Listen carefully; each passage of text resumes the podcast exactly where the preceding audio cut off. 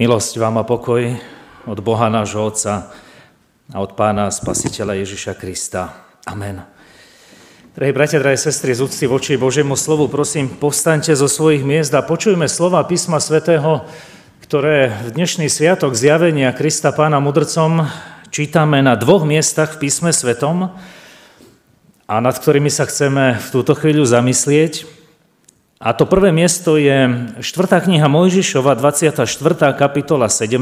verš, kde čítame Výjde hviezda z Jákoba, povstane žezlo z Izraela.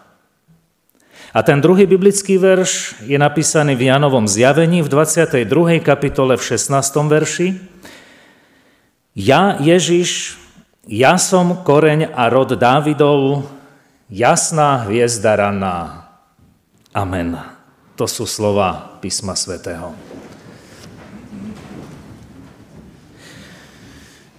Drahí bratia, drahé sestry, v Pánovi Ježišovi Kristovi, milí speváci, hudobníci, priatelia, oltárni spolubratia a spolusestry. Veľmi pekne ďakujem za pozvanie ku vám do hája, v podstate do susedného zboru Kremnice. A asi mi dáte zapravdu, keď poviem, že vždy je lepšie, keď vás dohája pozvu, ako pošlu. Je to asi niekde z tejto strany za Turčekom, kde je hranica týchto dvoch cirkevných zborov, Kremnica Haj. A dokonca je hranica seniorátov.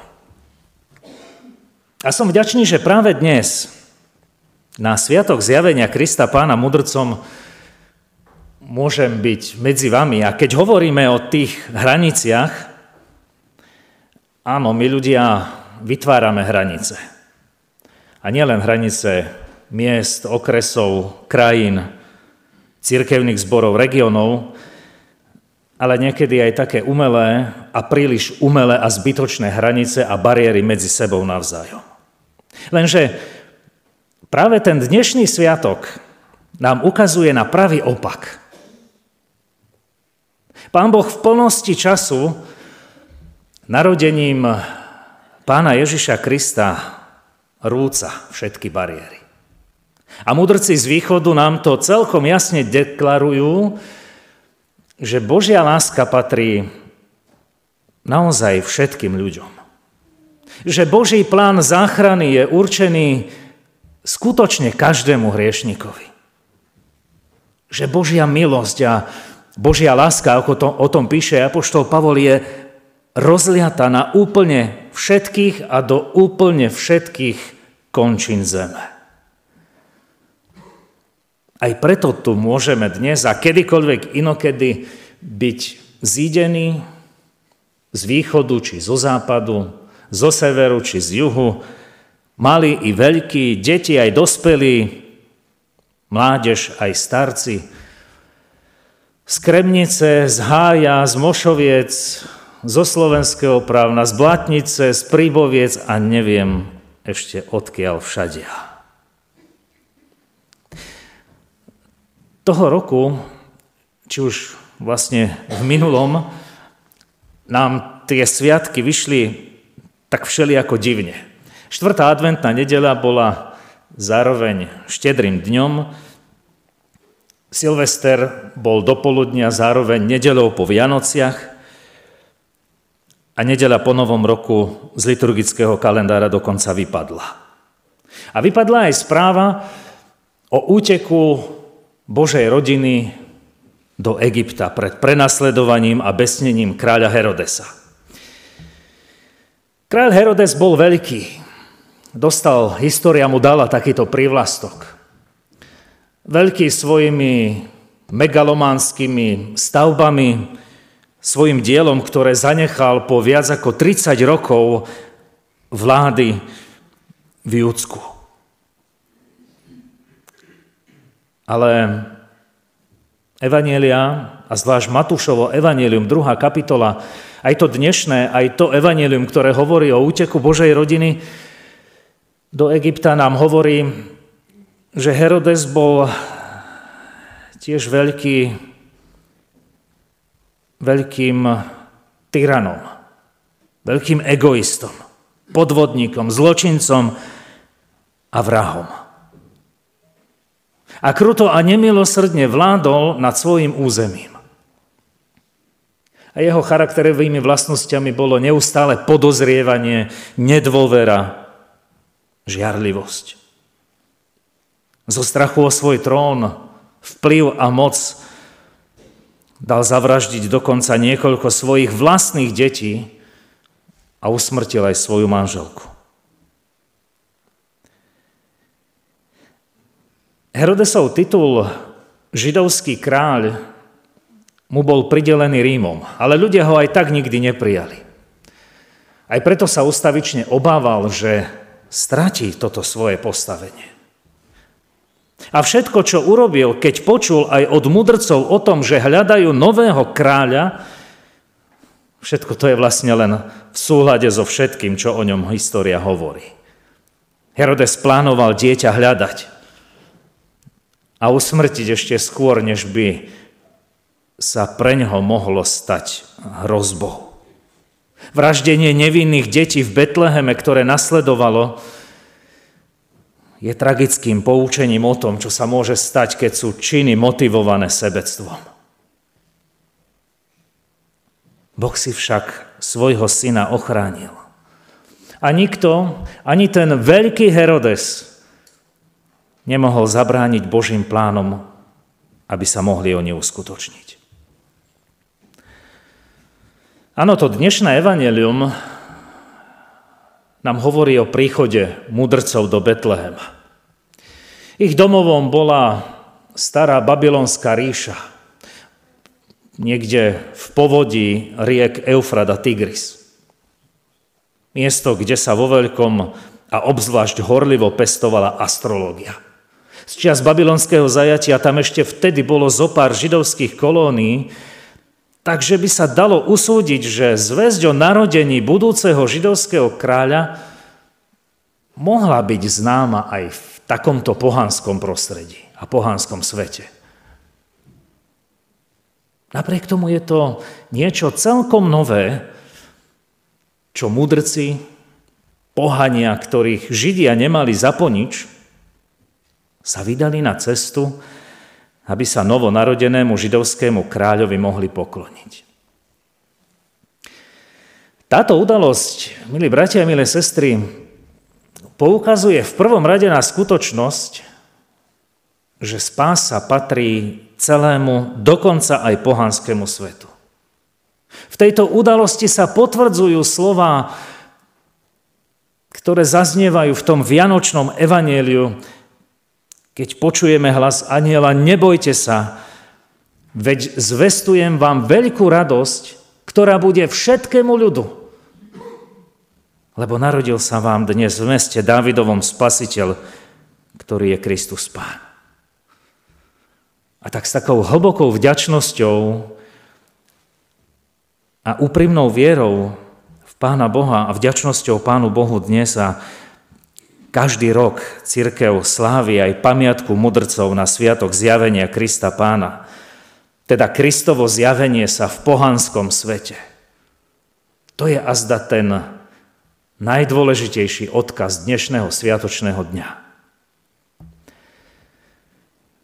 Rád by som si dnes spolu s vami, bratia a sestry, ale všimol jeden moment celého tohto príbehu. Keď boli mudrci u Herodesa, a vyzvedali sa, či snáď nevie niečo o narodení nového židovského kráľa, okrem iného mu povedali, videli sme totiž jeho hviezdu na východe. Keď som tak rozmýšľal, o čom dnes hovoriť, napadlo mi, že áno o hviezde. Veď v koľkých len piesňach sa spieva o tomto symbole Vianoc. Videli sme totiž jeho hviezdu na východe, vravia mudrci Herodesovi. A tak mi napadlo, mal Ježiš nejakú hviezdu? Alebo jazykom dnešných ľudí by sa dala otázka položiť aj takto. V znamení akej hviezdy sa narodil? Alebo ešte viac pritiahnuté za uši, v akom znamení zverokruhu sa Ježiš narodil? Myslím, že tento slovník nie je nikomu z nás až tak cudzí. Horoskopy na nás kde tu vyskočia z novín, časopisov, internetu. Nie je nám to ani dnes cudzie. A už vonkoncom to nebolo cudzie mudrcom z východu, ktorí sa astrológii, teda čítaniu z hviezd profesionálne venovali. Aj preto vravia, videli sme jeho, Ježišovú hviezdu na východe. To je od nich úplne normálne. Rovnako ako otázka po narodenom židovskom kráľovi. Typicky pohansky sa pýtajú na kráľa Židov a nie na Krista, Mesiáša, pomazaného. Precestovali stovky kilometrov, hľadajúc kráľa a našli ho. Hviezda, ktorú videli na východe, šla pred nimi – až sa zastavila nad miestom, kde bolo dieťatko. Keď uzreli hviezdu, zaradovali sa veľkou radosťou. A ja sa teda pýtam, aký význam má táto hviezda. Ľudia boli vtedy a sú aj dnes bežne presvedčení, že každý človek má nejakú svoju hviezdu, ktorá sa objaví pri jeho narodení a stráca sa, keď zomrie. Ale v prípade betlehemskej hviezdy sa evanielium vzťahuje predovšetkým na Bileámovo proroctvo z tej štvrtej knihy Mojžišovej, kde čítame, tak ako sme to počuli, výjde hviezda z Jakoba, povstane žezlo z Izraela. Toto proroctvo pôvodne označovalo kráľa Dávida. Až neskôr sa vzťahovalo na Mesiaša. Čiže evangelista nám chce povedať, že toto je hviezda, ktorá označuje Božie znamenie Mesiašovho narodenia, ktorý je z rodu a domu Dávidovho.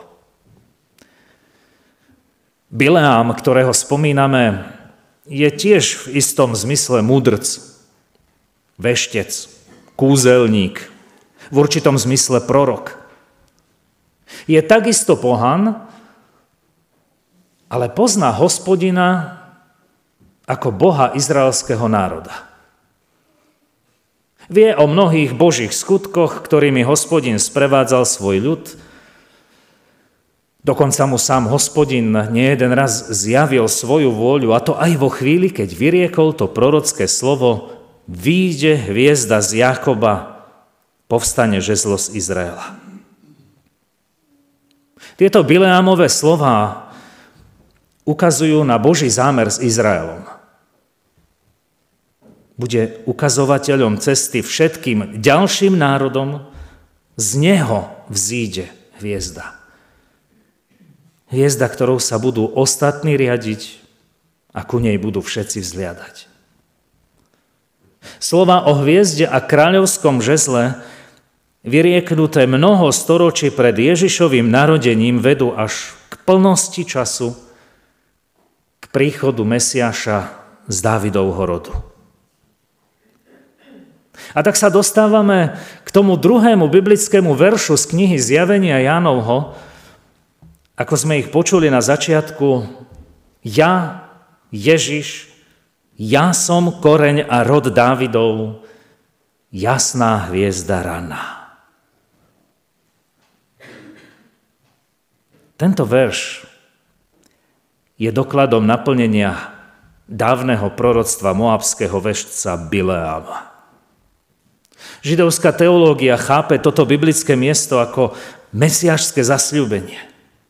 On, Mesiáš, pre nás kresťanov a pre celý svet Ježiš Kristus je tou hviezdou, predpovedaným nielen židovským kráľom, ale kráľom všetkého ľudu a celého sveta.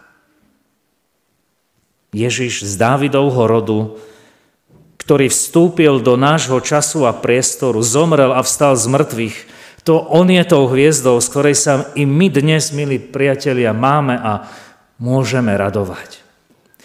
Je hviezdou ranou, alebo tou dennicou, či zornicou. No a pretože je svetlo odjak živa symbolom Vianoc, aj hviezda sa stala ich symbolom, pretože svieti a dáva svetlo v noci. Takéto určenie dal hviezdam sám hospodin pri stvorení neba a zeme. Časom hviezd je noc a priestorom na ich pozorovanie tmavá obloha. Ráno naopak hviezdy miznú spolu s prvými lúčmi slnka. A práve v tom spočíva poslanie tej rannej hviezdy, alebo zornice, ako ju zvykneme tiež označovať. Oznamuje príchod denného svetla. Pri popise stvorenia sveta, ktorý čítame v Biblii, je počiatok dňa spojený s objavením sa prvej hviezdy na oblohe. Deň sa začína večerom. Tak nám to pripomína ten známy akoby refrén z prvej knihy Mojžišovej, prvej kapitoly. A bol večer a bolo ráno prvý deň a ďalší a ďalší. Ranná hviezda vovádza do plnosti dňa v jeho podstate, ktorou je svetlo. Milí bratia a milé sestry, takto chce byť pre nás ten, ktorý sa narodil svetlom sveta. Svetlom našich srdc, ľudských bytostí. Chce nás voviesť dnes a neustále vovádzať do plnosti každého jedného dňa. Chce nás viesť a túži, aby sme za ním kráčali a jeho svetlo nasledovali. Tak ako to urobili aj tí pohanskí mudrci, kráčajúc za hviezdou, tešiac sa z nej a nasledujúc ju. Celý tento príbeh, ako nám ho podáva druhá kapitola Matúšovho Evanielia, končí happy endom, šťastným koncom. Mudrci sú uchránení pred tým, aby boli zneužití ako špioni, keďže ich Herodes požiadal, aby sa u neho zastavili aj na spiatočnej ceste a dôkladne ho informovali o tom, čo videli a našli. Boh opäť zasiahol. A aj tento jeho zásah naznačuje, že všetky prekážky medzi izraelským národom a ďalšími pohanskými národmi sa rúcajú a padajú. Boh sa bezprostredne stýka s pohanmi. Dáva im poznať skutočnú hviezdu, právu hviezdu jasnú, a oni počúvajú Boží hlas, konajú Božiu vôľu a odchádzajúc Jeruzal, obchádzajúc Jeruzalem a Herodesov palác sa vracajú naspäť do svojej vlasti. Dokonca aj za tým, že sa mudrci do svojej krajiny vracajú inou cestou, možno, milí priatelia, vidieť niečo viac, než len holé konštatovanie keď nájdete Ježiša, keď sa pre vás stane svetlom sveta, tou jasnou rannou hviezdou, vtedy aj váš život musí nabrať iné smerovanie. Boh vás chce viesť svojou cestou. Cestou, o ktorej žalmista vyznáva, že svetá je Bože, tvoja cesta. Ja vám všetkým prajem, aby svetlo tejto hviezdy vo vašom živote nikdy nevyhaslo. Držme sa tohto svetla, tej dennice. Ona napokon aj nás privedie k cieľu, na to pravé miesto, kde sa z nej nielen zaradujeme, ale spolu s ňou budeme radovať na veky. Amen. Skloňme sa k modlitbe.